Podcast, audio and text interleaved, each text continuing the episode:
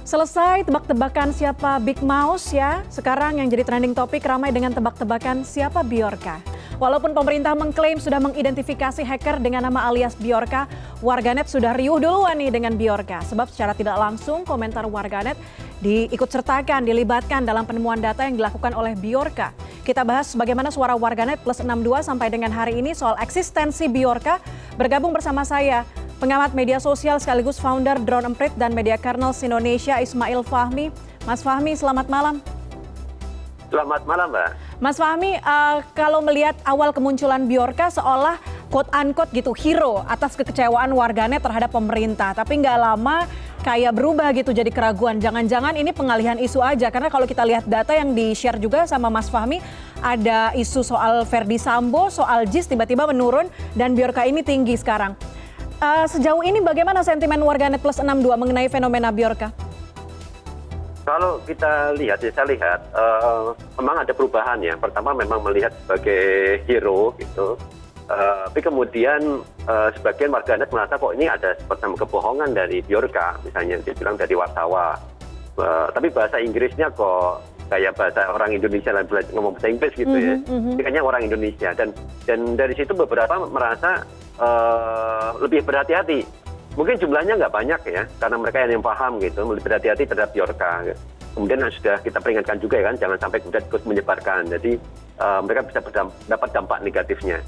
Uh, tapi sebagian besar masih uh, tidak sadar bahwa apa yang dilakukan Biorka ini membahayakan sebetulnya buat mm -hmm. uh, warganet publik secara umum karena data-data mereka kan disebarkan. Ya. Mm -hmm. Jadi uh, ada memang dugaan-dugaan seperti pengalihan itu lain-lain itu. Tapi kalau saya melihat sebetulnya uh, isu soal Sambo itu sudah mulai turun percakapannya ya. Tanpa -hmm. Biorka pun sudah mulai turun sebetulnya. BBM tinggi ya, tapi biasanya kan tinggi pas naik lama-lama turun juga gitu.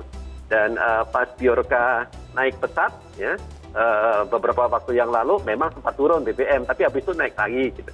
Jadi saya nggak lihat ini sebetulnya bagian dari pengalihan isu. Oke, ini natural begitu ya dilakukan uh, iya. oleh manusia begitu. Tapi kalau spekulasi bahwa Biorka ini adalah pure orang Indonesia, tadi uh, Mas Fahmi juga menyebutkan, ini juga ramai di media sosial. Analisis mereka seperti apa, Mas, selain dengan bahasa Inggrisnya?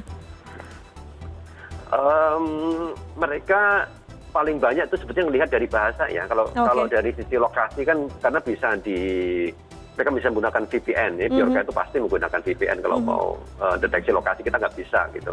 Tapi yang paling jelas bagi netizen itu kan cara berbahasa. Mm -hmm. Gaya-gaya bahasanya ini yang banyak dianalisis. Ada yang banyak bikin thread, kan banyak juga kan orang netizen ya, netizen yang ngerti bahasa Inggris dengan bagus dan bisa. Aha, aha. Ya, ketika kita terbiasa ngomong dengan orang luar atau mungkin terbiasa di, di luar negeri sebagai mahasiswa, ketika membaca tulisannya ini kok aneh ya kayak tulisan mahasiswa uh, asli Indonesia lagi belajar bahasa Inggris atau menggunakan translator atau apa gitu. Aha. Dan itu banyak dilakukan analisisnya oleh, oleh netizen. Tapi mungkin tidak ketertarikan dia dengan isu yang terjadi di Indonesia, kemudian banyak me, apa namanya merespon komentar dari masyarakat Indonesia, komentar atau cuitan masyarakat Indonesia. Kok kayaknya terlalu into dengan Indonesia nih? Jangan-jangan orang Indonesia itu termasuk ya, Mas? Iya itu ada termasuk ya, cuma uh, meskipun ya, meskipun kalau kita lihat uh, tanpa uh, dia tahu Indonesia, uh -huh. kalau dia berinteraksi dengan netizen, itu kan banyak netizen yang menyampaikan, tolong uh -huh. dong dibongkar bukan hanya yang itu, tapi pejabat yang A, B, C. Uh -huh. ya. Dari baca komentar-komentar, Biorka pasti kan dapat pengetahuan ya, uh -huh. ya tentang request-request uh, dari netizen itu. Termasuk waktu kemarin kan soal uh, Munir uh -huh. uh, September kan memang hari spesial ya peringatan kematian Munir gitu. Mm -hmm. Netizen kemudian minta, ya kemudian dia coba cari dan dan hacker itu kan gampang ya. Mm -hmm. uh, nyari itu tinggal nyari shirt di berita, berita-berita yang lama dikumpulin kan gitu. Dan sebetulnya kan nggak ada informasi yang baru juga kan, gitu. Tapi biasanya hacker tuh melakukan cybercrime itu motifnya kalau nggak ekonomi kayak ngejual data uh, masyarakat Indonesia di awalnya kemudian politik atau eksistensi. Kalau kita lihat dari rekam jejak Biorka, Mas Fahmi, lihat motifnya Biorka ini apa? Kalau saya lihat awalnya ekonomi ya, mm-hmm. jadi masih uh, motif ekonomi masih besar ya, apalagi kalau sudah sejak lama. Dan itu uh, Bridge Monitor itu juga melihat kekayaan dia sudah semayan tinggi kan, 127 bitcoin oh. atau 40 miliar mm -hmm. uh, rupiah. Uh, artinya memang motif uh, ekonomi itu biasanya besar dan di kalangan uh, data bridge itu mereka bisa mendapatkan sendiri datanya atau dia membeli data dari tempat yang lain karena di dark web itu banyak sekali kan data-data bocor dan dijual belikan. Mm-hmm. Data lama misalnya ya, dia bisa beli, kemudian dijual lagi juga bisa itu. Uh, belinya katakan kalau, data 700 juta, ya, mungkin sebelumnya mungkin dia beli cuma berapa ya, karena datanya sudah lama di, di dark web. Ya. Sementara kita nggak tahu, tapi mereka tahu. Itu sudah banyak. Uh, okay. Dan yang mungkin yang menarik saya lihat ini ya, Biorka ini seperti pedagang lama-lama ini. Dan dia menikmati uh, terkenal karena netizen kita menjadikan dia sebagai hero. Dan ketika dia bikin akun Twitter, oh mendadak yang pertama itu kan sampai dua ratusan ribu itu followernya dalam waktu yang singkat. Siapa sih mbak yang nggak suka gitu ya? uh, orang katakan sebelumnya belum terkenal, jadi jadi sangat terkenal. Dan itu meningkatkan nilai jual yeah. dari uh, data yang dijual itu. Uh -huh. Dan itu akhirnya apa? Secara finansial menguntungkan juga buat dia gitu. Oke, jadi pendapatan seorang hacker dalam hal ini Biorka begitu angkanya sangat fantastis walaupun data yang dijual yeah. nggak tahu data lama atau data baru. Tapi kalau kita ngelihat semua data yang dibocorkan oleh Biorka, Mas Fahmi di akun Telegram ataupun Twitter, uh, bagaimana Mas Fahmi melihat kemampuan hacking Biorka? Spesial atau enggak? Setuju dengan pemerintahkah kalau memang hacker ini, Biorka ini tidak punya kemampuan yang spesial atau khusus?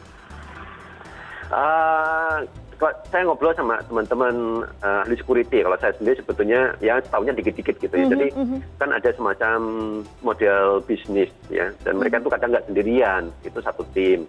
Ada yang bagian khusus uh, mencari kebocoran, kemudian bagian ketemu ketemu kebocorannya lanjutannya adalah uh, temennya yaitu mendownload data gitu setelah data tertuntut mungkin datanya dibersihkan dicampur dengan dioplos dengan data yang lain supaya kelihatan apa? Besar gitu. Mm-hmm. terus kemudian ada yang bagian menjualnya juga ada gitu. Nah mungkin Biorka ini bagian menjual bisa jadi ya. Dia beli data sana sini. Uh, karena saya semakin juga curiga ke arah sana karena dia begitu aktif di media sosial. Uh-huh. dia menikmati uh, menjadi akun anonim menjadi, ini ya? menjadi hero itu. Iya. Dan kalau kemampuan hacking harusnya ya dia dia nggak nggak tertarik untuk menjadi selebritis gitu. Okay. Dia lebih fokus, ya dia lebih fokus kemudian di hacking hackingnya saja. Tapi bagaimanapun ya, ini kan satu kesatuan ya, hacker ya hacker, uh-huh. kebocoran ya kebocoran ya. Kita nggak nggak bisa bilang oh ya Biorka kemampuannya nggak bagus ya. Tapi sudah yang sudah terjadi adalah data uh, publik ini sudah bocor gitu. Tetap sebuah kegagalan ya Mas Fahmi. Mm -mm, yeah. Oke, kalau sekarang mungkin kayaknya lebih ke eksistensinya yang diperlihatkan di akun Twitter khususnya begitu, tapi cukup uh, banyak menarik perhatian orang sampai banyak juga yang repost. Kayak Mas Fahmi bilang di Twitter, hati-hati bagi netizen yang menyebarluaskan informasi yang dimiliki Biorka karena bisa termasuk kategori doxing. Di mana kemudian celah kemungkinan doxing yang bisa dilakukan netizen? Netizen itu kan uh, dapat data dari Telegram ya. Mm -hmm. uh, netizen dapat data yang itu yang mereka lakukan selama ini kan merepost-repost ulang apa yang di-share oleh uh, Biorka. Mm -hmm. Di mana data yang di-share misalnya terkait dengan uh, Pak Joni Plate dan beberapa pejabat yang lain kan. Itu ada nomor telepon, nama, alamat, tanggal lahir, kemudian juga informasi vaksin. Hmm. saya tuh nggak lihat itu dari satu sumber itu seperti gabungan dari berbagai macam sumber hmm. nah, mungkin ada sumber dari um, uh, peduli lindungi kemudian data registrasi dan macam-macam itu dicoba digabungkan satu kenapa kok uh, dugaan saya seperti itu karena ada data yang benar ada yang nggak data yang nggak benar okay. contohnya Anies Baswedan ya ternyata nomor teleponnya nggak benar eh, NIK-nya nggak benar mm-hmm. terus kemudian pendidikannya masa cuma S1 atau berapa itu ya mm-hmm. ya tertulisnya di sana jadi itu oke okay, itu itu itu doxing ya kemudian netizen merasa oh ini menarik ya. tanpa dia sadari dia ikut share lagi bagian data yang benar ya karena hmm. ada beberapa yang benar betul nah netizen ikut share itu akhirnya ikut menyebarkan data-data pribadi di mana di situ ada uh, nama, tanggal lahir dan nama orang tua dan lain-lain. Dan itu bisa kena UITE. Oh. Di UITE itu kan bukan hanya yang membuat ya, di UITE disebutkan itu pasal 32 atau berapa gitu. Yang menyebar luaskan. Iya, mentransmisikan. Mentransmisikan. Ya. Jadi, siapa yang ah, mengubah, mengurangi, something gitu ya. Terus kemudian ada mentransmisikan. Apa yang ditransmisikan? Informasi elektronik atau dan dokumen elektronik. Mm -hmm. nah, kalau ini kan bukan dokumen kan, tapi informasi ya, sepotong informasi itu bisa kena tuh netizen. Makanya ini harus hati-hati, jangan ikut-ikutan. Oke, harus uh, ada kesadaran pribadi dari warganet untuk untuk bisa apa namanya mengolah informasi dan tidak menyebarkannya. Tapi ketika sekarang pemerintah sudah mengklaim nih Mas uh, sudah bisa mengidentifikasi data dari hacker Biorka ini. Apakah kemudian perbincangan di lini masa juga akan ikut berpengaruh, ikut turun juga nanti mungkin? Ada kemungkinan seperti itu ini akan hilang juga pada akhirnya setiap ada konferensi pers, statement itu masih akan tinggi. Seperti mm -hmm. tadi kan ada konferensi pers ya, uh, yang menyatakan oh, masih denial juga menurut saya ya. Ternyata Mbak Biorka itu nggak nggak jago-jago aman, nggak penting gitu ya. Uh, ini agak agak negatif sebetulnya kepada uh -huh, bagi uh -huh. publik. Publik kenapa? Publik itu sudah tahu, uh, kita sudah berkali-kali misalnya kan edukasi kan nonton di televisi, uh -huh. di berbagai acara ya banyak menyampaikan bahwa itu bisa berdampak A, B, itu kan banyak. Mm-hmm. Uh, dan tapi masih dibilang itu data nggak penting. Ini kan menunjukkan apa? Uh, nggak nggak masyarakat sudah mulai agak pintar lah sedikit ya. Mm-hmm. Tapi pemerintah mencoba untuk membuat ah jangan terlalu panik, maka dibilang itu nggak penting gitu. Dan ini kan menimbulkan kekesalan lagi ya, uh-huh. distrust lagi masyarakat kepada pemerintah. Kenapa kok pemerintah masih denial?